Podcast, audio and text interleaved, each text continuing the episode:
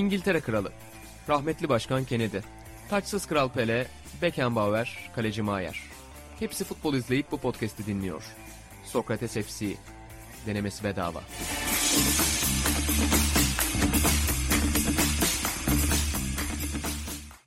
Sokrates'ten herkese merhaba. Orta Doğu ve Balkanların en çok futbol konuşulan podcast'i ve Sokrates Club programı. Sokrates FC'nin yeni bölümünde Burak Balaban, İlhan Özgen'le birlikte ben İlhan Özdemir yayında olacağız. Hoş geldiniz arkadaşlar. Selamlar İnancım. Saatler olsun. Ee, çok teşekkür ederim. Berber fiyatları da gündemde biliyorsun çünkü Ee, bu ara. evet o yüzden gitmişken tamamen kestiriyorum. Yani hiçbir şekilde şüpheye yer bırakmayacak şekilde kestiriyorum. Ee, biraz militarist bir tıraş yaptım. Ee, çünkü ne kadar geç uzarsa ekonomik olarak o kadar rahatlarız makul, yani. çok makul. Çok teşekkür ediyorum ama. Ee, babacığım sen de hoş geldin. Selamlar. Çok güzel bir üstün var. Teşekkür ederim. Bugün Hırka mı ceket mi Ben diye de sordum. etkilendim. Trikot blazer diyebiliriz. Bugün konuları siz atınca öyle karar verdim giymeyecektim ama. Özellikle bir konumuz var ki Aynen. şimdi bozmayın sürprizini. Yüzyılın maçı. Onun için giydin değil mi? Evet onun için. Game iki takımın da ortak rengi olarak. Ha, Game of the Century. Hani bugüne kadar Sokrates FC'de çok fazla maçtan bahsettik. O Göteborglu UEFA Avrupa Ligi finalleri. 70'lerin e, Kulüpler Kupası finalleri. Hepsinden bahsettik. 2005 görüntü, görüntü analiz ettik. Aynen öyle. Romanya-Fransa maçı. ikinci Liverpool-Milan maçı. Hani tarihin en iyi maçlarından hep bahsettik ama bu maç en iyisi. Bu maç en iyisi. Hepsini unutturdu bize. Öyle bir Evet. video geldi ki önümüze. Sedat'a teşekkür ederim. Ama Sedat reklam, bulmuş. reklamı, Sedat attı Vallahi bana. reklamı şimdiden yapacağım ama programın sonunda onu konuşacağız sizle birlikte. Yeni Fakat medya. reklamı lütfen takip edin. Yani programın sonunu kaçırmayın diyelim. Yani inanı çok kez heyecanlı gördüm. NBA tarihiyle ilgili, günceliyle ilgili bu kadar görmemiştim. Oyundan feyz aldı. Spikerlikten feyz aldı. Taraftarlıktan feyz aldı. Her şeyle Babali'de, inanı değiştiren o gün. Babali'de bir haber atlatmış gibi bir çocuksu bir heyecan vardı yüzünde bugün. Ee, merakla bekliyorum ben. Ama bir yandan da üzgünüz çünkü Atan Altınordu e, şu anda evinde istirahat ediyor. Etmiyor. Dükkandayım. Dükkanda Be, Esnafın tatili yoktur. Esnafın tatili şey. yoktur. Patronun da tatili yoktur. İzleyenlere kulak verdik. Aynen Buracığım sen açıklayabilirsin Ee, onu. son programda ufak bir ses sorunu yaşamışız. Ee, çok da fazla yorum aldık.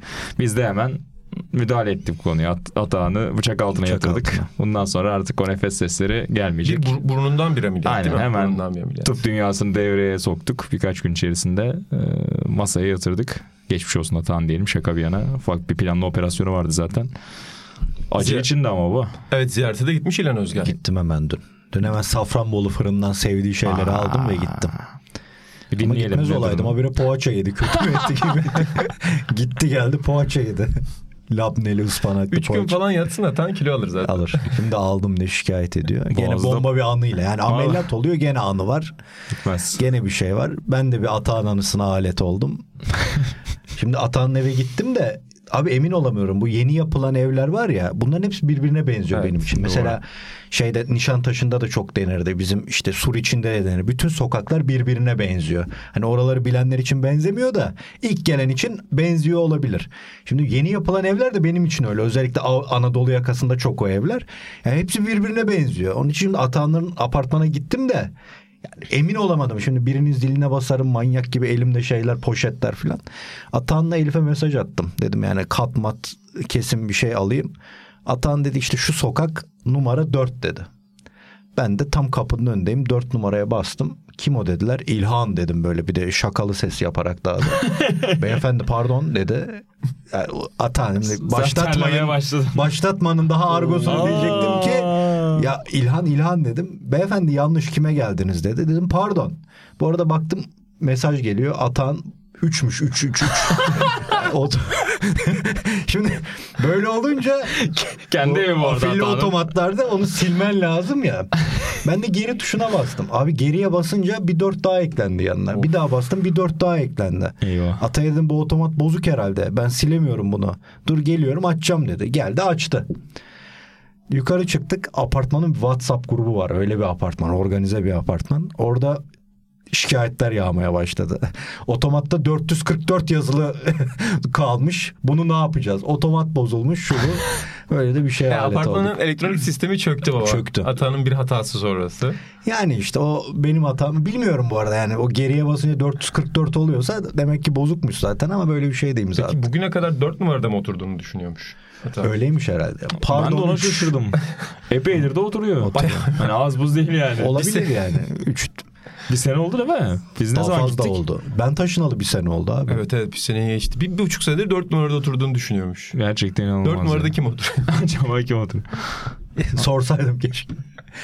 Kime geldiniz siz kimdiniz diye bir kontra soru. Atan cevabı ne oldu acaba WhatsApp'ına ben onu da merak ediyorum. Savunması nasıl oldu? Şey Bu yapmıştır. konuda bir açıklama yapacağım ama öncelikle şunu belirtmek istiyorum deyip açıklamaya girene kadar Kısa yormuştur. tutacağım onu. deyip bir şöyle bir mesaj. Ki WhatsApp'ta da çok yazmayı sever o. Eskiden yazıyordu yani. Şey böyle bir güncel siyasi olay olduğunda söylüyorsun. falan yazıyordu ya. Ama İşte artık Kemal Yıldırım'a can yayınları açıkladığı gibi başlarsa neydi?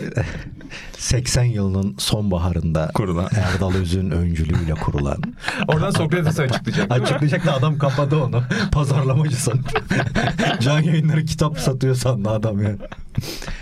Şey bir de muazzam bir ameliyat anısı var. Anestezi anısı. Ama yani Atahanlılar artık şuna döndü. Eskiden Sencer ben insanlara anlatmayı severdik. Ama böyle hani Cem Yılmaz esprilerini Cem Yılmaz taklidiyle yapan adamlar var ya arkadaş ortamında. Artık ona döndü bence. Bu işaretten çok sever onu En yani. iyisi Atahan anlatmalı onu. Bekliyoruz Ona bırak muazzam bir anı. Hatırlatacağız. Anı yaşanmış mı yaşanmamış mı kimse bilmiyor. O önemli de değil baba O da zaten. emin değil. Hani güzelliği ama. tam hisset yani yaşamış bunu ama Çok iyi. muazzam bir şey. Ben hep söylerim yalan söylemek anıda bence doğal ya. Yani anı anlatırken bence yalan Tabii. söylemek. Ortama bakacaksın, insanlara bakacaksın. Kimin ne ilgisini çekerse ona göre bir tane süs koyacaksın. Mübalağa olmadan mize olmaz Aynen derler. öyle. İnceden de Sen bir röportajda da öyle öyle adam buldun mu daha zevkli oluyor. Yani. Biliyorsun bir yerde attığını Salladığı çok belli. her yani. hafta atıyordum üç tane Yani- diye. Geç. Mesela biz sevgili Deniz Gökçe ile röportaj yaparken Beckenbauer'den Pele'ye uzanan o anı zincirinde ufacık mübalağalar vardı Vardı, muhtemelen aynen. ama e, hani Ne yapıyorsun ulan dedim tarzı. Beckenbauer öyle Yani diyor. öyle bir şey vardı. Rahmetliyi de andık. Franz Baba'ya da geleceğiz ama öncelikle bir Real Madrid'i tebrik edelim. Çünkü Barcelona'ya bir futbol dersi verildi. E, Vinicius Junior önderliğinde. E, Buracığım ne diyorsun? Nasıl Kıymetli yorumluyorsun? bir camia. Tebrik ediyorum her şeyden Evet. önce. Bir kupada. Abi şaka bir yana ya Çevi de demiş hani kontra ataklar çok zarar verdiler bize diye de yani Bravo. ilk yarı bu kadar otoban abi her top pozisyon savunma arkasında ama zaten sene başından beri hani Barcelona ciddi sorunlar yaşıyor zaten geçen yıldan biraz uzaklar. Ee, çok da rahat o açıkları kullandı Real Madrid. Yine bir hafta önceden referans vereyim. Ligdeki maçtan sonra da e, daha doğrusu kupadaki maçtan sonra da Çevi biz kötü değiliz. Real Madrid ve Girona çok iyi demişti. Sezonun gidişatıyla alakalı olarak. Hani kendisi de zaten aslında böylesi büyük bir eşleşmeden bir hafta önce 10 gün önce böyle bir mesaj vermek bilmiyorum. Soyunma odasına nasıl yankılanır? Karşı tarafa ekstra bir özgüven verir mi? E, o tarafları da düşündürdü bana. Yani bu kadar rahat geçmesi maçın Real için. Vinicius Junior da neden gol vurdu be o maça? Xavi hata yapmış yani tam şansal bir yuka açıklaması. Hani ya tamam hocam Barcelona kaybetti de Real'de Girona da taş gibi Girona'da takım. Onu edelim hocam. hoca yanlış Öyle Tabiye yapmış. katılmış. Dinlediniz mi? Evet. Daha dinleyemedim ama Ben heyecanla açtım videoyu. Bu hafta Ben onu dinledim. izleyeceğim. Özellikle Şansal abinin o Phantom kamera Yine ya var. dertlenmesi Phantom var. beni bitirdi. Çok hoşuma gidiyor öyle şeyler. Anton var abi. Super slow, phantom, e, sahnede bir 400 kareye çeker. Yani o onlara dertlenmesi çok hoşuma gitti o videoda. O yüzden Şansal abi izleyeceğim. Ben Atom'a bir Erman Toroğlu istiyorum. Benim isteğim o. O programda Biraz- Aranata Pilavoğlu'nun zihnindeki o futbol çöplüğünden neler çıkar kim bilir. Kaldıramayabilir Türkiye biraz Aynen. Erman Toroğlu'na baba. Mesela ben Orkun'u kaldıramadım. Çok tempoluydu. Ya. O kadar tempolu bir yayındı ki. Bittiğinde böyle koşmuş gibi yoruldum. Sen Orkun'un anlattığı Erman Toroğlu anısını gördün Aynen, mü orada? biz Çok iyi. programı. Hocam biz o yıllarda seks kattık biraz futbolun için. biz bu arada belki programda alışılır. Bir kere Orkun sağ olsun beni Corner'daki imparatorluğuna bir gün davet etmişti. Hmm, evet. Oraya gittim. Ee, Erman Toroğlu arka masada oturuyor. Ön, önündeki masada ben Uğur Ozan, Orkun oturuyoruz. Uğur Erman Toroğlu'nun yanına gittik. Dedik ki Erman abi biz senin çok büyük hayranınızız. Bir fotoğraf çektirdik ama Erman baba ayağa bile kalkmadı. Biz ayaktaydık. Şey gibi. Eğildik. Beşiktaş'ın durumunu soran eleman gibi Tam öyle orada bu arada tam onun önündeki masada çektirdik. Biraz e, Erman Baba biraz şeydi. Yani ne yoruyorsunuz beni dedi ama güzel bir fotoğraf Erman oldu. Baba eskiden de Cumhuriyet Meyhanesi'nde falan olurdu çok. Ee, zaten yakın baba hep Evet, herhalde muhtemelen oradan da geliyordu. Oradan da oraya. Çünkü Farklı. zaten iki adım, üç adım yol. Ama ben seviyorum yani. Nasıl işte eskiden Beyoğlu şairleriyle, yazarlarıyla, e, edebi tartışmalarıyla Kesinlikle. ünlüyse şu anda da Erman Toroğlu'yla. Orkun Çolakoğlu'yla ünlü benim için. O yüzden de seviyorum yani Doğru oraları diyorsun. Ulaş Bey. Bu arada Beyoğlu'nun bu durumundan bahsetmişken şeyi tavsiye edelim. Mubi'de Onat Kutlar belgeseli gelmiş. Ha izledim geçen. Ben Şakir Eczacıbaşı'nın otobiyografisini yeni okuduğum için Hmm. birçok şeyi böyle duayen gibi izledim ya. Bilirim canım o dönemleri diye. Yeni bir şey Ama öğrenmedik. çok çok evet çok tatlı şeyler var. Emeklerine sağlık herkesin. Çok özel bir adam ya. Çok Öyle. özel bir adam ve ben şeyi de seviyorum. Bir dönem Türkiye'de böyle o 60'lardaki 70'lerdeki ateşli sinema tartışmaları. Hani çünkü sadece sinema tartışması değil sinema üzerinden işte Osmanlı Cumhuriyet bağlantısını biz açıklayacağız. Biz ne olduğumuzu öğreneceğiz tartışması var biraz orada. O yüzden çok heyecanla izledim ben de. Yani ben, ben belgeselin daha akıcı ve daha farklı olabileceğini düşünüyorum teknik açıdan. Sen de be- belki ona, o detaylı olarak onu başka bir zaman konuşuruz ama çok özel bir insanın çok özel bir hayatı yani. Evet ya bu- bu durumlarda ben ilk şeye bakıyorum. Aslında dediğin çok doğru. İzlerken teknik açıdan hani biz de bir şey yazıp öyle şeylere e, yapma aşamasına girdiğimiz için naçizane o açıdan da izliyorsun da ya artık Türkiye'de bu durumlara ben önce şu, açıdan bakıyorum. Ya bugüne kadar bu adamla ilgili böyle bir şey yapılmamış. Aynen. Bu insanlar yapmış. E, Elini taşın altına sokmuş ve Bitirebilmeyi de başarmışlar. bitirmişler ve Aynen. arşiv Süreçlerde. olarak da misal yani o şeyler e, Ses kayıtları mesela. ses kayıtları Hmm. tartışmaların açık oturumların ses kayıtları ya da işte komik dönemin Türkiye'sinin yasaklarından Kiril alfabesi görünmeyecek mevzusunda işte oradaki abimizin karton koyması Kiril alfabesi çıktığında Sovyet Potemkin filmlerinde komünist Potemkin olacağız diye Kiril alfabesini saklıyorlar. İşte onu yaşatmaya çalışmışlar ya da Anlayacak altyazısız film nasıldı mevzusunda böyle Ona ne de- diyorsun? Bir dönem yani Türkiye'de en güzel ben şeyler. ilk öğrendiğimde şoka girmiştim onu ya. Ya seyircilerimize de söyleyelim. Bir dönem altyazılı filmler işte Sinematek 60'larda kuruluyor İstanbul'da Beyoğlu'nda. Onat Kutlar ve arkadaşları tarafından. Şakir Eczacıbaşı'nın da desteği var. O dönem bir grup insan Bayağı, desteği var. Ve e, altyazılı filmler bunlar. E, altyazısız filmler daha doğrusu. Bunlar hep Fransız filmleri, İtalyan filmleri, Polonya Sovyet çok filmleri, var. Polonya filmleri. çok var. O yüzden de filmlerin altyazıları yok ve insanlar filmlerden önce şöyle kağıtlara filmin özetini yazıyorlar. Bir sayfa, iki sayfa, bazen on sayfa. Sen filme girmeden şeyi okuyorsun abi. Mesela Jean-Luc Godard'ın filmi diyelim. E, Belmondo, nedir? Belmondo bu sahnede caddede yürüyor. Kıza döndü ve şunu diyor. Kıza onu sevdiğini söyledi falan. Önden sen bunu okuyorsun. Filmi de izliyorsun sonra. Filmin ne olduğunu anlamaya çalışıyorsun. Ha, muazzam. Çoğu zaman da Sıklıkları bulmak da inanılmazmış. bazen de tiyatrocuları orada sahnenin önüne koyuyorlar abi. Tiyatrocu şey diyor.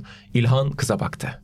Ve çok güzel şeyler söyledi falan. Yani tam motamot çevirmiyor ama filmin duygusunu Özet şeyini veriyor anlatıyor. Mesela bu kaydı bulmuşlar. Bir filmin böyle bir kaydı vardı. Evet, Onu mükemmel değil miydi? kullanmışlar. Evet, Çok evet, iyi. öyle şeyler arşivcilik çok güzel çalışmış. Ellerine sağlık. Ben onu sonra Bunel'in otobiyografisinde de okumuştum baba. Oradan aklıma geldi. Orada da Explicatore mi ne bir şey diyorlarmış. Onun bir rolü varmış. İspanyollar da 1930'larda 40'larda filmi açıklayan bir adam solda duruyor. Film ileride şey arkada duruyor. Adam filmi el hareketleriyle sesli bir şekilde anlatıyor ve çok apayrı bir sanatmış o da bir dönem yani.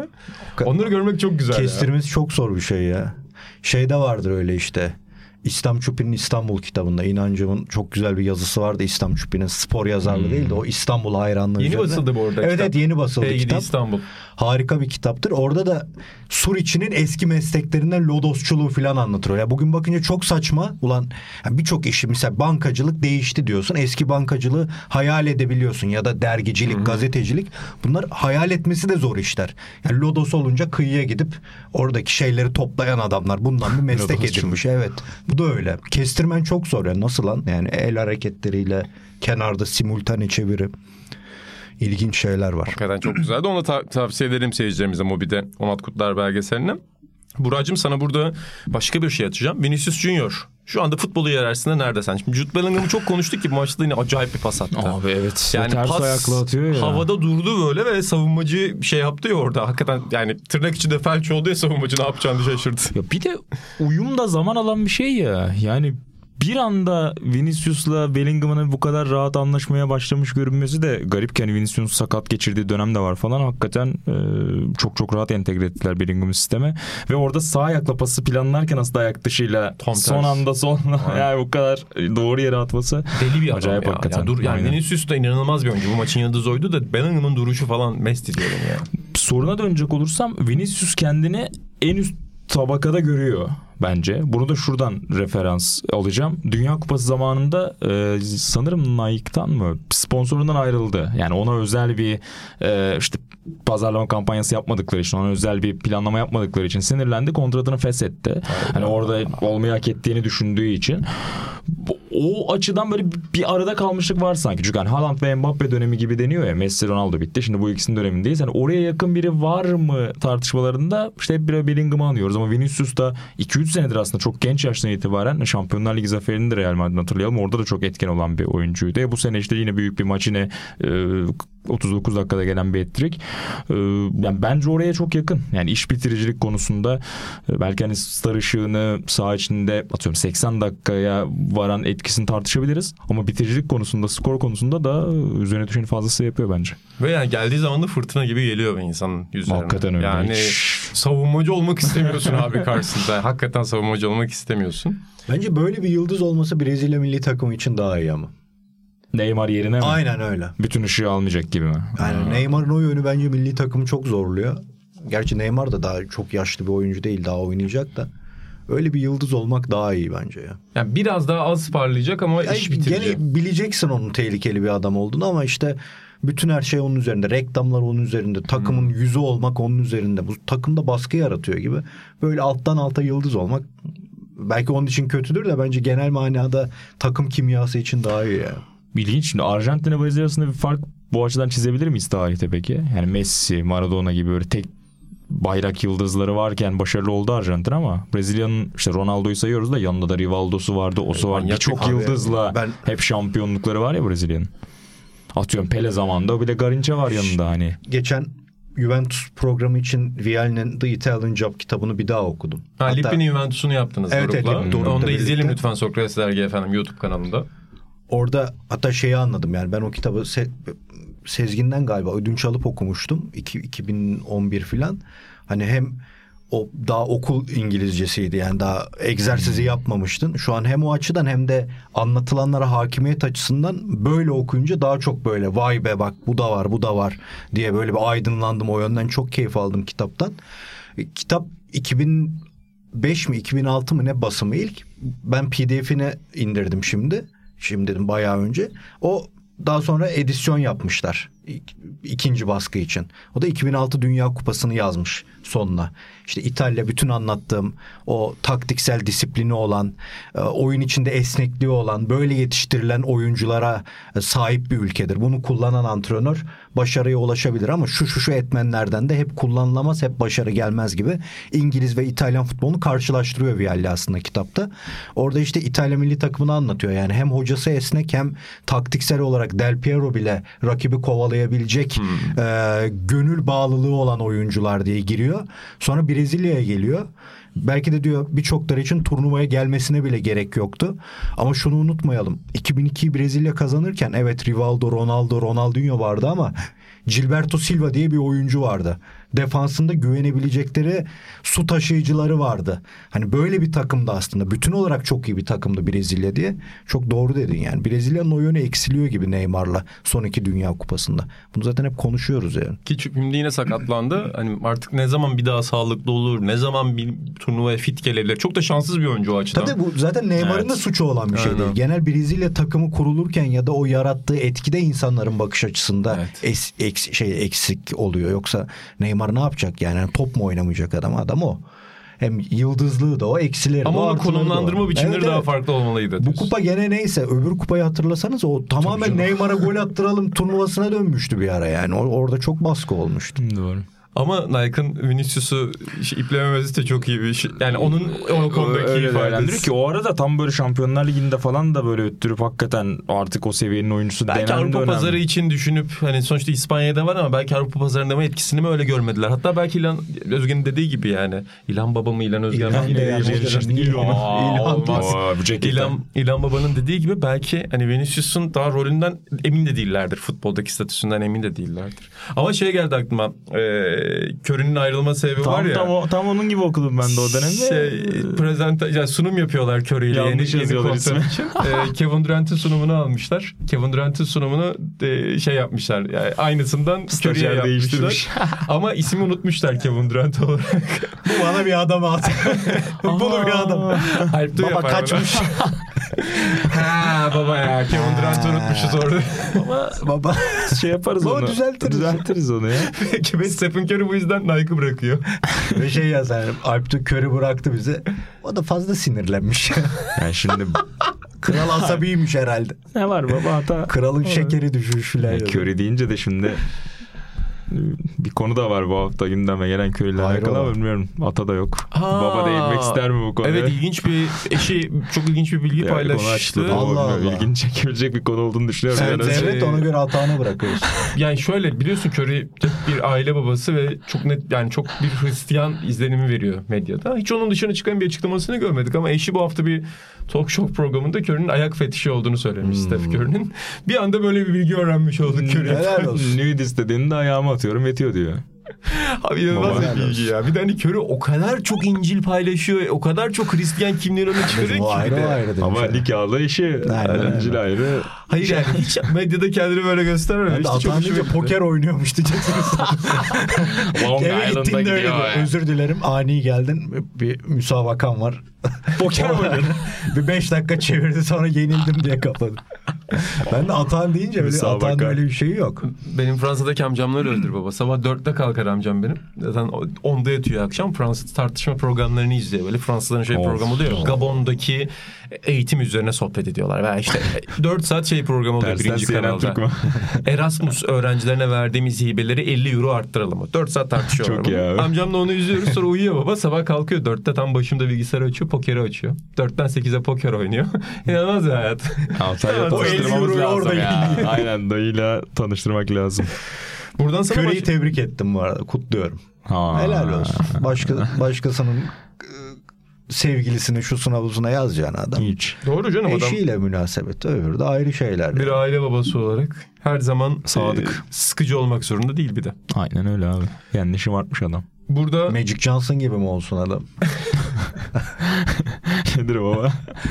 Detaylandırma. Biliyorsun o.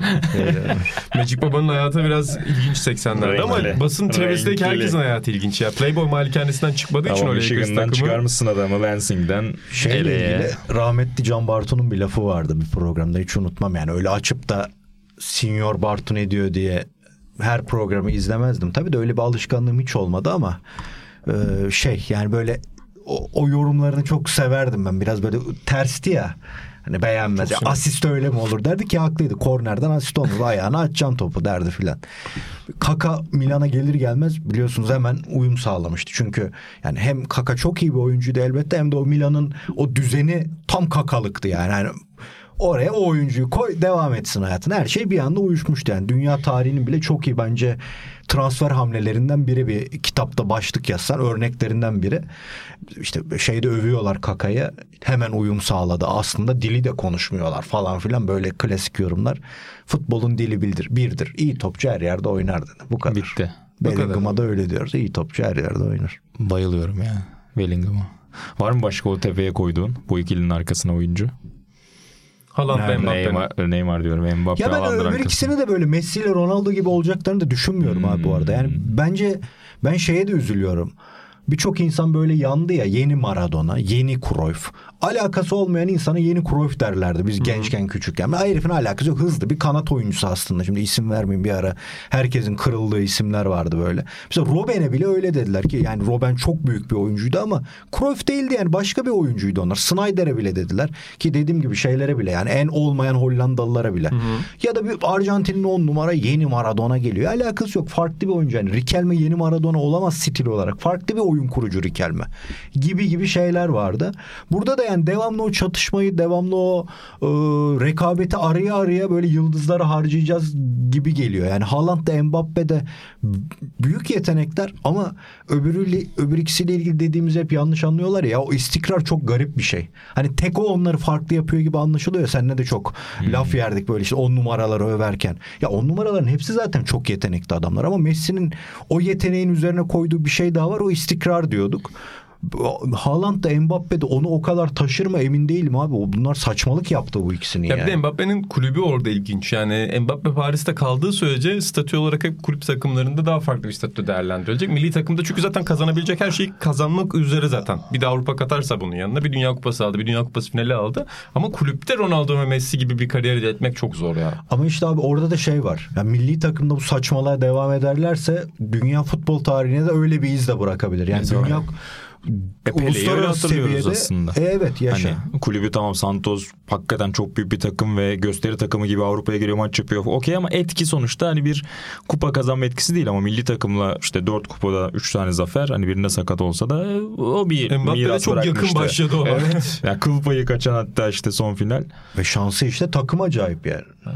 Ne, ne yapsa finale Ozan gidecek. Can yapıyor bazen derinlik Fransa takımın derinliğini çıkarıyor. Ve savunma için derin. 35 tane aday var mesela Evet. falan. Kolomuani miydi o golü kaçıran? Evet. Kolomuani golü attı zaten. Tabii, Futbol tabii. tarihinin en büyük geri dönüşlerinden de. Yani Mbappe o finali kazansın Kolomuani Milli golü attı. Mbappe kazansın o gün futbolu bıraksın. Yine futbol tarihinin zaten en büyük oyuncularından biri olurdu. Hakikaten ya. Yani Dünya Kupası acayip bir şey o. Acayip bir Eurolar, şey. kupalar. Bir de şeyleri var abi onlar çok tehlikeli. Böyle milli takım oyuncuları var onların. Adam kulüpte bir şey yapmıyor misal. Ne o şey? Aa, adını unuttum. Kanattaki. Pavara mı diyorsun? Yok, Pavar değil ya. Onlar çok düştü çoktan da. Unuttum adını. Bayern Dembele-. Ha şey diyorsun ya. Ha, Koman Koman. diyorsun, Koman. Ya mesela Koman'ın kariyerine bakıyorsun.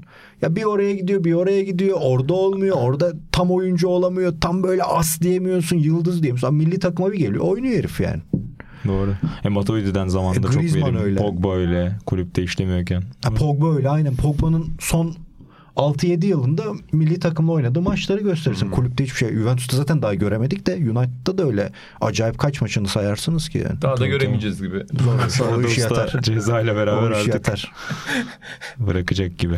Buradan yetenek demişken Burak sana Semih Kılıçsoy'u sorayım bu arada. Beşiktaş taraftarı için e, sezonun böyle çok tatsız bir döneminde çok güzel bir sürpriz Evet oldu. abi tutunacak böyle dallar çok önemlidir, kıymetlidir. Mesela Galatasaray'ın birkaç sezon önce çok kötü gittiği sezonda e, Fatih Terim'in ayrıldığı süreçte hatırla Kerem parlamıştı mesela. Sonrasında e, takımın bayrak oyuncularından biri oldu birkaç sezonda. E, Semih için de o potansiyel var. Benim üzüldüğüm konu şu oldu. Yani sene başında da biz aslında bu adamı görmüştük. Çıkmıştı çok da güzel bir maç oynamıştı. Sonra bir anda silindi.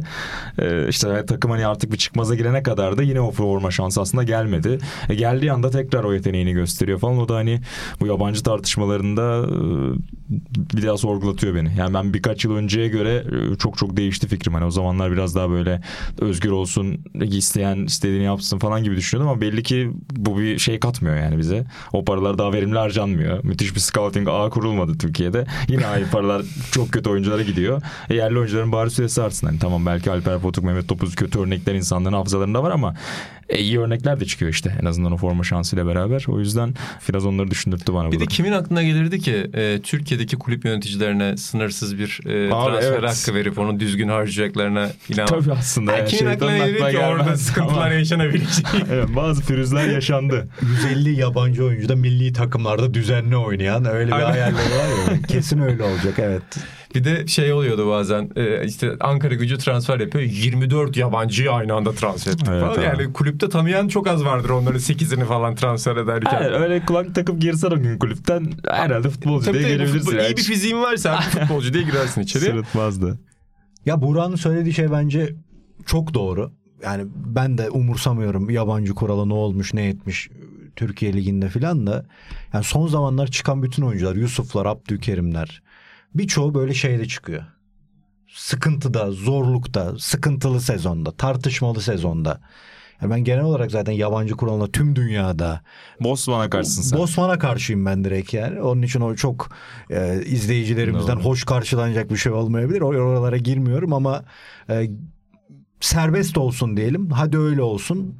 Ama gene de yani Türkiye'de çıkan oyuncuların bu, bu tarz çıkması can acıtıyor aslında. Dediği gibi bu oyuncular var. O var, o var. Hepsi var aslında elinde ama bunları ya şeye de katılmıyorum. İyi olduğunda öbürünü kesiyor bak. Ona da katılmıyorum yani. O Çok- o o, o Çok da parametre var abi. Sadece abi, senin iyi olman. Ya ya. zaten hiçbir alanda o yeterli değil ki abi. Sadece iyi olmanın yettiği tek bir alan var mı dünyada? Herhangi bir meslek grubu var mı? O biraz tıraş iş yani. Onlar biraz tıraş işler yani.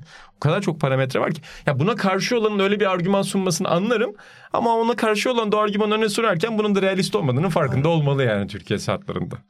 Çok zor bir tartışma o yüzden bu yani. Ama yine değişiyormuş galiba kural değil mi? evet evet şimdi yani 14'ten 12'ye iniyor seneye sonra 11'e inecek ama işte 8'i sahada olabilir gibi şu anda. Hmm. O kalkacak yani 11'i de sahada olabilir Ben seneye. şu an aktif olanını da bilmiyordum zaten. Arada mesela tanıdıklarım soruyor yani spor medyasında güya çalışıyorum ya. Güya değil çalışıyorum. Abi karışık öyle şey diyeceksin. diyorlar bana mesela öykü falan arkadaşlar oturuyoruz. Ne alakaysa mesela bir soru geliyor. Diyorlar ki yabancı kuralı ne şu an? Ya o biraz karıştı falan deyip böyle sıkıyorum. Ama Hey bilmiyorum kuralı öyle. gibi o. Mümkün değil şey yapman ki. Hakim Hatta Mehmet. Büyükekşi'ye sorsan o da şu an öyle Aynen. diyordur. Ne Neydi yaptık ya? en son? O Yabancı ne diye bir şey gelebilir. Tanju Çolak'ı tanımayan adam. Babayı orada kaybetti ya. O, orada çok büyük hata yaptı. Bu bir hata. Tanju ile keşke... Ama magazin izlesen tanırsın Ya ya. peki, Valla onu da konuştuk geçen galiba Doğrulandı mı yani? Bu olmuş mu cidden? Ya Yani Tanju Tanju Çolak da sinirlendiği zaman biraz Sıkar az önce mı? konuştuğumuz gibi mübalağayı seven bir adam. Bu arada şey keşke bir röportaj daha yapsanız da sorsanız Çolak'a. O bir kere şey Platini demiş ya Anyeli tekrar futbola dön. E, büyük aşklar bir kere yaşanır o bir kere olur. O deneyimi bir kere yaşarsınız. Ama Samsun'da olsa röportaj. Aa, o son, bir, son bir görev için. O mahallede. Peki yabancı sınırı olmasaydı yani Fethiye ve Körfez Spor Aa, 2002 geldi. yılında yabancı transfer edebilseydi o maç nasıl tezahür ederdi? Tüylerim diken türlü? diken oldu ya. Yine o maçı Şimdi hatırlatınca. az önce kendi söylediğimi yanlış diyeceğim. Şimdi Beckham mı skoru belirleyen golü atan adam mı? Hadi kes? Beckham. Aynen. Hadi kes. Sedat attı bu arada değil mi? Sedat baba? mı? Sedat Hacı Sedat Kemir... Yok yok aynen. gol değil. Evet, Videoyu evet. Sedat Hacı Kemiro- Kerimoğlu paylaştı bizimle. Bir gece ansızın. Ee, bayağı da izlenmiş video. Ben maça dair hatırladığım bir şey var inan sadece. O e, paraşütle inenler. Onu hatırlıyorum. Yani Haber mi olmuştu? belki de alkışlarla yaşıyorum biliyorsun. Hmm. Eski dönemin atomuydu bizim için. Her şey Bütün orada. videolar oradaydı gır gır şamata. Hani maça paraşütle inmek diye bir video falan izleyip güldük belki.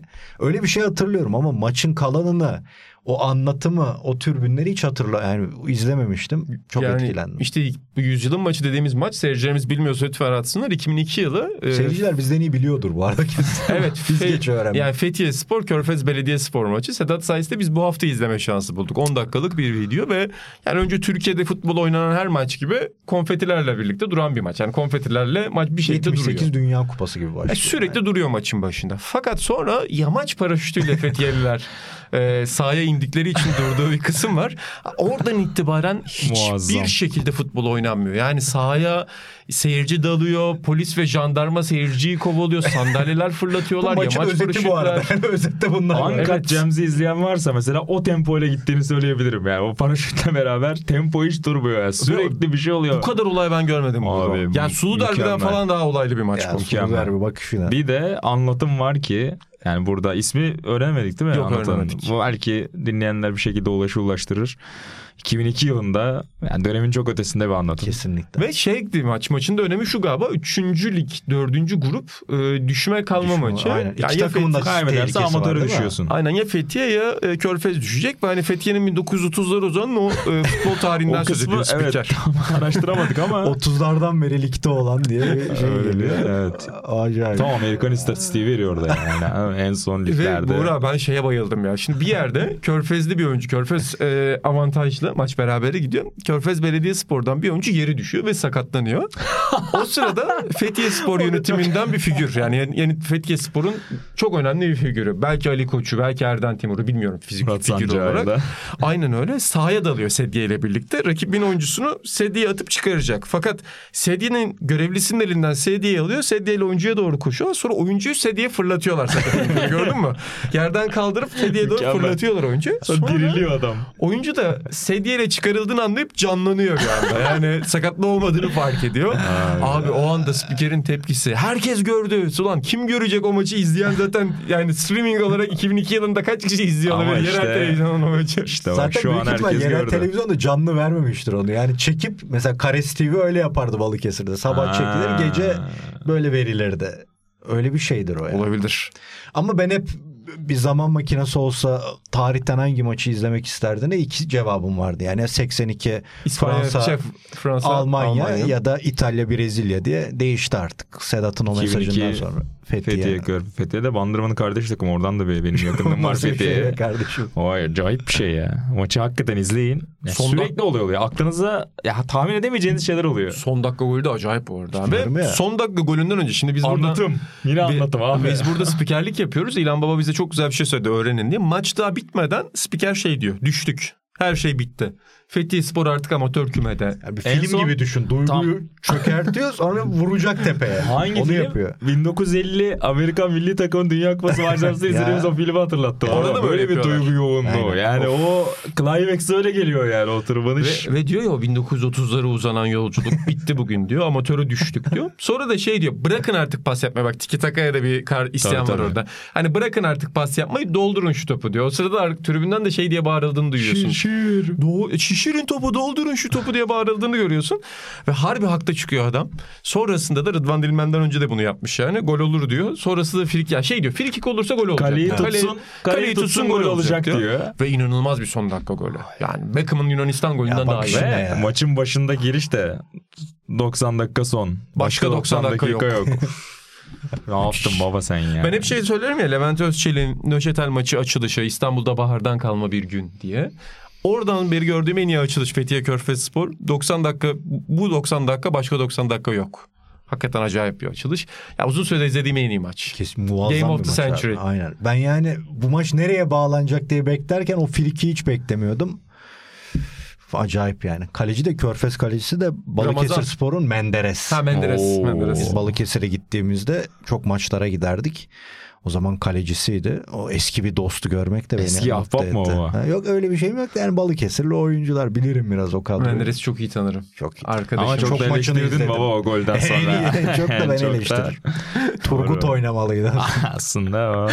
Free kick'te değiştireceksin. Van Hal gibi kaleciyi. Fi- Peki Menderes. Fethiye'nin mi kalecisi Körfez'in mi Körfez'in kalecisi? sanki ya. Körfez'in, Golü yiyen Körfez'in. Golü kaleci. yiyen mi kaleci? Menderes yalnız o golde yenmez. Top biraz yavaş geliyor. Barajı barajı yanlış kurdu. Penaltı Ama da tartışılır. Ben penaltıyı da bizim Mertcan'a soracağım. Abi de penaltı var. Ama abi hakemin de işi çok ben zor de ön- ya. daha önceden izleyince unuttum şeyi. Baba sahaya sandalye atılıyor. Sahaya, onu sahaya sandalye giriyor. Sahaya insan giriyor. Sahaya yamaç paraşütü giriyor. Sahaya jandarma giriyor. Penaltı oluyor. Ya, drone olsa oluyor. drone girecek sahaya. Yani Ha, teknoloji yetse Sonunda bir de spiker şey diyor. Orada da bir polise karşı kışkırtıyor şeyi. Polis de kışkırtıyor. Polise saldırıyorlar diyor. Kamerada orada bir zoom yapıyor. Polisle bir adam tartışıyor. Yani polise saldırıyorlar dedi ya.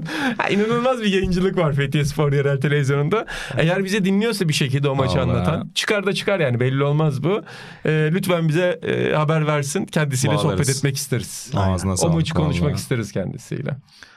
Buradan da başka bir efsaneye gitmek istiyorum ben. lütfen. Çünkü en az Fethiye Spor, Körfez Spor maçı kadar önemli bir şey oldu bu hafta Sokrates hepsi için. Hatta bir önceki bölümde sen bize yazmıştın Buğra. Biz programın içindeyken sen babaya haber verin. Franz Beckenbauer vefat etti. Dedin ki baba, Dakikalarla kaçırdık. baba o arada da Zagallo'dan bahsediyorduk tam bizde. Tam o dakikalarda Zagallo'dan bahsediyorduk. Ee, Benim da- böyle bir şeyim var ya. Nedir? Çağırırsın baba. Sorma. İlan da geçen Dünya Kupası'nda dedi bak Kissinger gidecek dedi. Birkaç ay farklı da olsa Ama usta baba gitti. Kissinger'ın da artık gitmesi gerekiyordu ya. Tabii canım, yaşında ayrı. olduğu için. Biz mi şey gideceğiz abi, ya? Benim bu konudaki zirvem şudur. Ben hayatımda hiçbir zaman böyle Michael Jackson'ı oturup da dinlemedim. Hiç yani.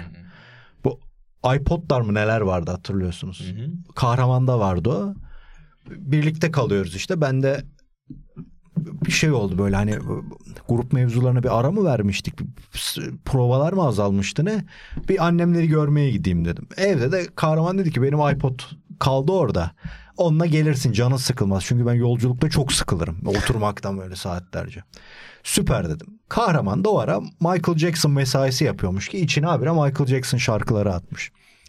Gece binerim otobüse işte 1-2 gibi. 2'den işte Balıkesir o zaman 6-7 saat filandı herhalde. 9-10'a kadar sadece Michael Jackson dinledim. Uyuyamadığım için bir de devamlı Michael Jackson dinledim. Abi gittim eve sabah annem kahvaltı hazırlamış. Mutfaktaki televizyonu bir açtık Michael Jackson öldü.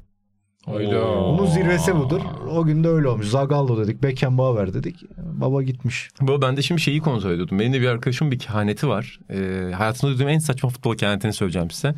Ki Galatasaray'dan arkadaşım, üniversiteden arkadaşım e, Talat bir arkadaşıyla bir gece oturup içerken şey diyor. Alakasız konular tartışılırken Semih Kaya 32 yaşından önce futbolu bırakacak diyor. Ee, hani hiç hayatınızda Semih Kaya'ya dair bir Nostradamus kehanet görmemesi ve Semih Kaya 32 yaşından önce futbolu bıraktı baba. Gerçi Diğerinde bu fon kayıtlarımızda Allah seçilen sebebi- görseymiş. Onu mu biliyordu acaba? Bırakma Banka sebebi farklı hesapları. söyledi ama Telat şey der hep. e, hayattaki en büyük başarım Semih Kaya'nın 32 yaşından önce bırakacağını öngörmektir diye. Benim gördüğüm en çılgın öngörü oydu bugüne kadar. Ve şey de değil yani böyle hani ne bileyim Bülent Korkmaz gibi çok Tabii, ön tabii. planda olan bir savunmacı olur da her Ha, muhabbete girersin. geldi hakikaten. Büyük, Bravo büyük kehanettir. Helal olsun. Ama Beckenbauer'i bu programda konuştuk. Hep sen bunu söylersin ki Rival'a da iki farklı içerik yaptın. Yani birinin daha önce Toprak Sahada yaptığın içerik, diğeri de Neden Efsane gibi bir yazı yazdın. Sokrates'in Happy Rival'dan okuyabilirsiniz ama esas Türk oyuncuların, ona karşı oynayan Türk oyuncuların anılarını da derledin daha önce Toprak Sahada yaptığın gibi. Burada hep şeyi söylersin. Yani futbolu gerçekten değiştirdi. Bin kişiye söylenen bir laf. Ama bunu gerçekten söyleyebileceğimiz 3-5 tane insan var dünya tarihinde. Onlardan biri Beckenbauer. Ya Buray'la da çok mesai harcadık 60'lardan itibaren futbol tarihinde. Hep şeyi konuştuk. Yani mesela iyi bir oyuncu olur muhakkak dönemin standartlarında. Bu dönemin oyuncusu mu bütün çağın çağların oyuncusu mu? Hep böyle yani muhabbetlerimizin birçoğu maçların birçoğu bu gözle izleniyordu aslında. Onun için de hani yaşın yetişmedi mevzularında ben bu karşılığı veriyorum. Aslında bir bakıma şimdiden geçmişi izlemenin de böyle bir faydası var. Yani onun futbola neler kattığını, neleri değiştirdiğini ya da hangi yolları açtığını çok rahat görüyorsun. Yani bu Buğra'nın da yani Buğra gibi kibar bir adama bile yuh bu kadar da mı olur dedirten sayılı oyuncular vardı. Onlardan biri Beckenbauer'di. Hakikaten çağının çok çok ötesinde bir oyuncu ve hem libero kavramı zaten İtalyanların aslında güvenlik için belirlediği bir e, pozisyonken onu kalıplarının dışına çıkarıyor. Hem de bugünün o ayağı savunmacı arıyorsun ya çok kıymetli, çok önemli diyor ya onu 50 yıl önce, 60'lar. 40 yıl önce e, ortaya koyuyor ve şimdi vardır mesela benim için şey de Garinça'da George Best'te öyledir. O dönem için çok büyükler ama 30 yıl sonra oynasalar ne olurmuş? O sertlikte fiziksel meziyetlerin yükselmesi, antrenman metotları, profesyonellik çok emin değilim. Ama şimdi Bobby Charlton, Beckenbauer, Cruyff bence her dönemde Pele bunlar her dönemin oyuncuları. Ee, sadece futbolla da kalmıyor işte Cruyff'la bu. Ondan sonra da Hocalık. yönetici olarak da etkiliyorlar. Zaten Bu- futbolun ticaretini değiştiriyorlar. Evet. Pazarlamasını değiştiriyorlar. Amerika, Amerikanizasyonunu öngörüyorlar mesela. Dönemde ilginç adamlar yani. Yani işte de, yaptığım basit bir bu benzerlik kurma da hep konuşuruz seninle de. Yani Bird Magic nasıl bir milat Tabii. çizgisi ise NBA için bunlar da savaş sonrası futbolun belli kademeleri var. Televizyon çağı da onlardan biri. Bunlar da televizyon çağının o e, iki karşıt karakteri. Yani elbette onlar gibi kariyerleri acayip bir Amerikan senaryosuyla gelişmiyor ama Aynı ligde de oynamıyorlar Evet ama sonuçta. Avrupa'nın üçer senelik hükümdarı oluyorlar. İşte 74 belki de Dünya Kupası'nın prestijini değiştiren bir kupa, algısını değiştiren bir kupa. Onun iki yüzü oluyorlar. E, Amerika işi dediğin gibi yani Cruyff da Beckenbauer'de belki Pele kadar simge değil o Amerika'ya giden yıldızda ama aldıkları şeyler çok farklı. Ben Beckenbauer'in kitabını okuyamadım maalesef de Almanca sadece o kitap. E, Varsa İngilizcesi çok sevinirim haber etsinler. Ama yani Cruyff onu söyler ya kitabında. Yani ben Amerika'da oynamaktan ziyade pazarlamayı anladım. Pazarlamayı gördüm diye. E, yani o antrenör olarak etki ediyor. Bu işte Buğra'yla yapmıştık biz Bayern Münih'in kötü sezonunu. Orada takımı dizginlerini alıyor Hönes ve Rumenige ile bugünün Bayern Münih'ini ortaya koyuyor, yaratıyor. Yani her şeyiyle futbolun 40 yılına, 50 yılına, iyisiyle kötüsüyle yani rüşvet skandalı da var. Onlar bir ton soru işareti neyse ne her şeyiyle çok büyük bir etki yani çok büyük bir ikon. 3-5 adam sayacaksak futbol tarihinde ikon olarak yani şimdi Messi misal çok büyük oyuncu ondan. Elbette yani yani bu tartışılmaz belki ama futbola bu kadar etki edecek mi bıraktıktan sonra onu ona bakacağız. Yani bir de bunları var bu ikisinin. Futbolu bıraktıktan sonra da Ya biri bir- Barcelona'ya etki ediyor. Hollanda futbolunda devamlı fikir jimnastiğini yaptıran adam oluyor. İşte Cruyff ve karşıtları. Hollanda futbolu adam ölene kadar Futbol bunun böyle üzerine gitti yani. dedi, Devam etti. Her Ama hocayı. Messi ile Ronaldo asla zaten ona talip de olmadılar. Olmadı, Mesela evet, Zidane evet. bile çok iyi bir antrenör olsa bile ona talip olacak bir antrenör olmadı. Ama senin dediğin gibi Cruyff ve Beckenbauer farklı adamlar Aynen yani. öyle. Çok farklı adamlar yani. İlginç bir şey yani. Tarihte de öyle bir şey yok. Mesela Bobby Charlton'a diyorsun ki tamam yönetici olarak United'da durdu ve Ferguson da hep söyler zaten yani. O olmasaydı Tabii. kimse bana destek olmayacaktı belki de ama ya Bobby Charlton böyle bir etki bıraktı mı United'ın da yüzüğü de ayrıca reklamda oynardı onu yapardı. Gene olmadı zaten Bobby Charlton'a da söylesen ya Beckenbauer'le Cruyff benden çok ayrı yerde insanlar derdi. Yani Maradona bile futbolu bıraktıktan sonra bu kadar etkilemedi. Yani daha çok kaoslarla, krizlerle, sansasyonlarla etkiledi. Yani bu kadar futbola direkt dokunmadı. Oyun oynarken evet ikisinden de büyüktü belki de birçokları için. Benim için de öyle ama ondan sonra etki etmek, hala devam etmek, ülkeye etki etmek yani tek takıma da değil. Biri hem Barcelona'ya etki ediyor hem Hollanda'ya, biri Bayern Münih'e ve Almanya'ya. Yani iyisiyle kötüsü mesela Daum olayında da hep der yani Beckenbauer istemedi onu derler her zaman. Yani iyidir kötüdür ayrı bir şey ama çok büyük bir etkiden bahsediyoruz. Ki Almanya tarafıyla alakalı da Philip Lahm bunun en güzel örneklerinden birini vermişti. Guardian'a bir yazı yazdı. İnan zaten sahnede konuştuk girmeden önce. Etkisini çok büyük anlatıyor. Ben diyor çocuktum hani görememiştim 74'ü daha doğrusu doğmamıştım ama diyor sonrasında işte 90'ı çok küçük bir çocukken izledim büyülenmiştim ekrana yapışmıştım diyor onun takımını izlerken sonra babamdan da öncesine dair oyunculuğuna dair şeyleri çok dinlemiştim sonrasında videoyu alıp eski maçlarını izlediğimde gelecekten gelmiş bir adam gibi görünüyor diyor. Ne güzel Sen bir tabir, söylediğiniz. Direkt gelecekten gelen bir oyuncuymuş Acayip gibi yani. şey. Orada baktığınızda eski maçlara çoğunun hani iki kontrol, üç kontrol sonrasında o pası verebildiğini görürdün ama Frans farklıydı. Tek pasta istediği yere gider, istediği yere topu yönlendirirdi diye anlatıyor ve e, çok da güzel bir e, benzetme yapmış gelecekten gelen adam diye ve onun verdiği güven işte 60'ları oyunculuk tarafında sonradan izleyen Lam böyle anlatıyor. 2006'da da diyor ben bir uyku modundaydı aslında Alman futbolu. Onun yani bize yapabileceğimize inandıran oydu diyor. 2006'da o organizasyonla tekrar Alman futbolunun ayağa kalkabileceğini, her şeyin iyisini yapabileceğimizi bize orada şu Franz vardı. Franz varsa bir şekilde çözülürdü. Franz varsa sorun kalmazdı. Ona güvenebileceğinizi bilirdiniz diye anlatıyor. Yani 60'ların sonundan işte 40-45 yıl sonrasında biraz dediğin gibi o rüşvet skandalı ortaya çıktıktan sonra biraz sanki geri perdeye atıldı hani Alman kamuoyunda da ama bir yandan da son 10-15 yılla beraber değerlendirince e, hani tüm suç o ev sahibini almaya çalışanların yaptıkları mı yoksa orada kurumsal bir problem mi var? Bence onu da tartışmaya Tabii her yerden çürüyen bir Yani yapı. hangi Dünya Kupası layıkıyla diyeyim ya da işte şaibesiz herhangi bir şekilde alınmış Temiz. ki. E bu işte FIFA belgeselinde de birçok şey zaten anlatılıyor. Katar tertemiz alındı Sadar gibi. öyle bir son 2030'da öyle bakmayın. 2030'da Doğru öyle. haklısın orada sadece Biraz o tarafına bakınca işin zaten orada şey de var Burak. Sadece Katar ve Suudi Arabistan kupalarının törenlerinde de alınmasında da bir rüşvet yoktu. Yani Almanya'da bunu alırken rüşvet vardı. Burada demek ki başka bir sıkıntı var. Yani Aynen. FIFA'nın kurumsal olarak, UEFA'nın kurumsal olarak baştan aşağı değişmesi lazım. Yıkılması lazım belki de bu kurumların.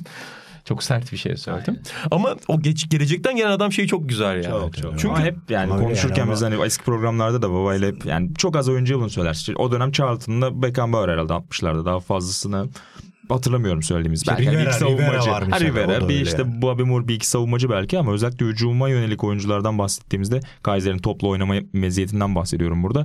Ee, çok az insana aslında o payı veriyorsun. Hani 80'lerden sonra belki sayı artıyor ama özellikle 60'lar 70'lerde çok Aynen. elle seçebiliyorsun o figürleri. Ee, hakikaten bugün de açıp bir maçını izleseler e, ne demek istediğimizi kesinlikle anlayacaktır insanlar. şey var galiba Burak abi de. Hani ben onu daha önce de konuşmuşuz. Hani sahada gördüğün zaman adamın diğerlerinden farklı olduğunu hissediyorsun Öyle, ya öyle. o dönem bir siyah beyaz. Çünkü bir duruşu var. Karizma hani burada şey büyük. örneğini çok verirdik. Hani Jerry West nasıl NBA'in logosuna inanılmaz yakışır ve hiçbir zaman değişmemesi gerekir bence.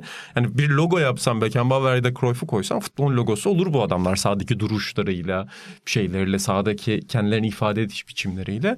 Ee, Jonathan Wilson yazısında ya da Guardian'da okuduğum bir yazıda işte Beckenbauer yazılarına bakıyordum. Şey diyorlar onunla ilgili. Zaten koçları bile o ilk çıktığında ne yapacağını bilmiyorlardı onunla. Yani hangi pozisyonda oynatacaklar, bu oyuncu ne oynuyor. Evet İtalyanlar sonra Libero'yu meşhur etti ama İtalyanların Libero'suyla Franz Beckenbauer de çok farklıydı tipleme Değil olarak ya? diyorlar. Tabii tabii İtalyanlar yani Bülent abi de onu anlatırdı. Misal derdi ki biz Nordal'a karşı oynadık mı ben libero oynardım. O tamamen Sigorta. ha, ya bir tane hayvanla boğuşacağız. Büyük ihtimal bizim stoperi alacak o zamanki bek deniyor işte al yerden yere vuracak. Bir tane de sigorta koyalım. Bu Rapa'nın işte daha sonra Foni'nin çıkardığı şeyler. Bu sabah Doruk'la da bunu konuştuk. Onunla da bir Beckenbauer yapacağız. Ama ya mesela diyorlar ki Herrera Pichi'yi öyle kullandı. Ya şimdi Buray'la da izledik biz o Inter'i. Yani Suarez oyun kurucu orada. Piçi orada bir güvenlik sübobu hala. Ama Beckenbauer çok farklı bir şey Zaten koyuyor Beckenbauer ortaya. o takımla ilgili şey diyormuş. Ben Faketti'ye daha fazla benziyorum o takımdan diyormuş. Mesela ben hücuma çıkıyordum İşte diyormuş. İşte Faketti'yi de izledin de o da oyunculardan biri. Çok önde yani 1.90'lık bir sol bek görüyorsun sol, sol tarafta. O dönem için anomali. Ve evet anomali ve o fuleleri, o sprinter özelliği işte Paolo Maldini'nin O da öyledir ya çıktığında. Çok atlettir hmm. Maldini sahada. Çok belli olur böyle farklı bir çocuk oldu. E, Faketti de öyle. Gözün önünde canlanıyor ya topla çıkışı. Tabii, tabii Konuşurken abi. inanamazsın. İnanılmaz yani ya. al ver al ver. Bilardo gibi tık tık tık gidiyor. 10 kişi ne olduğunu anlayamıyor gibi bir durum var. Ya ben hala altyazısını bulamadım. Ama zamanında HD indirdiğim ve IMDB notu da gayet kötü olan Libero diye bir film var Beckenbauer'ın.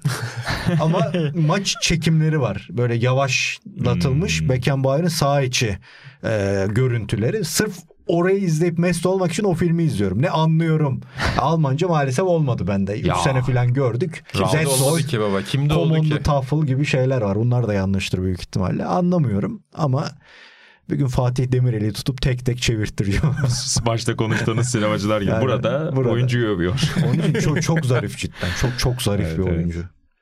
Ku, kuşağı da bizim geçen konuştuğumuz kuşak tam 46 baba. Tabii, Sen tabii. bir şey söylüyordun. O ya Buğra'nın dediği olayda şunu ekleyeyim. Ben en çok Beckenbauer'i konuştuğum büyüklerimizden Kamuran Hoca ile yaptığımız sohbeti severdim. O büyük hayranlığı çünkü. Alparslan Erat ile farklıydı.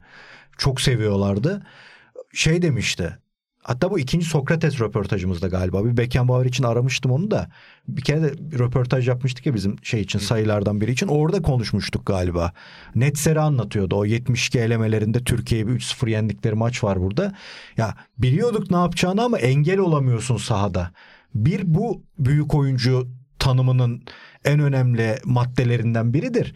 Bir de Beckenbauer gibi adamlar diyorlar ki işte o zaman tempo düşüktü. Evet bizim oynadığımız tempo düşüktü de Beckenbauer'ın oynadığı tempo düşük değildi ki. Zaten o tempoyu yükselttiği için ona yetişemiyorduk. Yoksa Verkaç'ta çıkacağını, Gert Müller'le ne yapacağını, Netzer'le ne yapacağını biliyordun. Ama tempoyu, vitesi bir anda arttırıyordu geriden çıkarak. Çok farklıydı diye anlatıyordu. Onun için her dönemde futbol oynar onun gibi adamlar demişti. Hakikaten öyle yani. Tamam izleyicilerimiz haklılar yani. Bugün bakınca o futbol garip geliyor ama Netzer gibi, Beckenbauer gibi adamlar şeyin farkına varamıyorsun yani hızın her şey olduğunu düşünüyorsun ama şimdi yetenek aslında oradaki esas olay. İnsanlarda az olan olay hız ya da güç değil nadir görülen yetenek. Bunlar da çok yetenekli adamlar yani çok farklılar. Yani bu kafayla bakarsak o zaman 30 yıl sonra da deriz Messi şimdi oynayamaz diye alakası yok. Çıksa gene öttürecek çünkü acayip bir adam var yani karşıda. Beckenbauer de oyunculuk olarak futbolculuk olarak onlardan biri yani. Yani yöneticiliği de büyüktür izi vardır elbette. Hocalık olarak da Dünya Kupası almış. Ee, Bayern Münih ile UEFA Kupası var. Marsilya ile şampiyonluğu var ama yani etki olarak orada bir yol açma, yol gösterme bence futbolculuğu kadar yok. Büyük işler ama futbolculuğu çok büyük cidden. Ya tanımı değiştiriyorsun ya. Ve Lam'ın dediği gibi yani o ayak dışı pasları, hakimiyeti çok garip bir şey. Buran söylediği çok doğru yani. Gözünü kapatınca bir iki maç izlesen o süzülmesine kestirebiliyorsun. Büyük adam Danke Franz diyoruz burada baba. Öyle. Ya zaten söylediğin şey o. Futbolculuğu kadar yapabilen Cruyff dışında kimse yoktur tarihte yani. Ya öyle bununki de az değil ama futbolculuğu çok büyük cidden. Aynen. Mesela Cruyff da öyle yani Cruyff'un oyunculuğunda bir şeyde bunun kadar çığır açtığını söyleyemez. O sistem içindeki büyük parça, büyük lider o sistem çığır açıyor aslında. Bir takım çığır açıyor orada. Ama burada bir adam çığır açıyor. Zaten o futbola bakışlar da yani 90 Dünya Kupası misal evet 3-5-2'dir Almanya da öyle acayip bir taktik şey görmezsin. Daha çok bireysel yeteneği düşünür. Zaten onun lafıydı galiba. Total futbola şey diyor ya bir devrim yapmadılar. 11 tane çok iyi oyuncusu vardı diyor. O bireysel olarak bakıyor futbola. Öbürü tak bütünlük hmm. olarak bakıyor. Bu bile güzel bir çatışmanın aslında doneleri. Ee, işte Brehme ile röportajda da Brehme öyle diyordu. Yani kenara bakıyorduk ve Frans bizi alkışlıyordu. Bu bizim için çok önemliydi. Yani ondan övgü almak, ondan metiyeler almak ya da fırça yemek. Ee, oradaki heriflere de bakıyorsun. Mateus'u, Brehme'si, Klinsmann'ı. Yani bu egoların onun karşısında el pençe divan durması bile çok büyük bir şey. Herifin ne demek olduğunu lağım gibi gösteriyorlar yani. Zaten bir ifade vardı bir, bir Alman gazetesinde. Hani savaş sonrası Almanya'nın sadece futbol değil en büyük figürü diye. Öyle. Hani Konrad Adenauer, Helmut Kohl değil bizim en büyük figürümüz Franz Beckenbauer diyorlar. Toplumsal figürümüz de diyorlar ki o, hep bahsettik o nesil yani o savaş sonrası Alman nesli çok ilginç. Yani yıkık bir ülke buluyorlar. Werner Herzog oradan çıkıyor. Fassbinder oradan çıkıyor. Kraftwerk oradan çıkıyor. Hepsinin böyle bir hafif bir gelecekle ilgili böyle bir farklı kaygısı var. Biri işte sanayileşme üzerine albüm yapıyor Kraftwerk. Bernard Herzog iki tane kamera çalıyor. Gidiyor Afrika'da belgesel çekiyor. Yani garip adamlar. Hiçbir imkan olmadığı için ülkede onlar bir şekilde tabii ki Batı ile entegre oldukları için daha imkanlar gelmeye başlıyor ama onlar bir şekilde o yıkıntının içinde bir özgürlük buluyorlar ve o özgürlüğün içinde de yeni fikirler yeşeriyor. Belki Almanya'ya yakıştırmayacağımız kadar yeni fikirlerin ürettiği bir dönem savaş sonrası Almanya'sı. O yüzden de Futbolda da bunun iz düşümünün Franz Beckenbauer'le olması ilginç. Çünkü Herzog izlediğinde de farklı bir sinema görüyorsun. Kraftwerk izlediğinde de dinlediğinde de farklı müzik görüyorsun. Beckenbauer'de biraz böyle o libero ama senin söylediğin o özgür libero, daha farklı libero, İtalyanların sisteminden ayrı libero olarak çok başka bir şeyi temsil etmiş yani. O yüzden babaya buradan saygılarımızı sunuyoruz. Dank ediyoruz babaya o dönemi yani spor sever, futbol sever arkadaşların daha iyi anlaması için Derval'in futbol asla sadece ne futbol basit bir oyun değil midir? Neydi şey tam Türkçesi unuttum özür dilerim. Galatasaray anıları değil de hmm. diğer otobiyografisi. O mesela çok güzel anlatır o savaş sonrası Almanya'nın ortamını falan. Türkçesi de var. Kolay bulunabilir. Onu da tavsiye edelim. Yani. Çok teşekkürler İlhan Özgen. Biz çok teşekkürler Burak Balaban. Bir önceki yüzyılın en büyük futbol figürlerinden birine ve bu yüzyılın en büyük futbol maçlarından birini konuştuk. Sorularınızı, yorumlarınızı yine Sokrates FC'ye bekliyoruz efendim. Hem Club'da hem Podcast'te bekliyoruz bunu. Yeni bölümlerde görüşmek üzere diyelim. Hoşçakalın. Hoşçakalın. Forza Fethiye.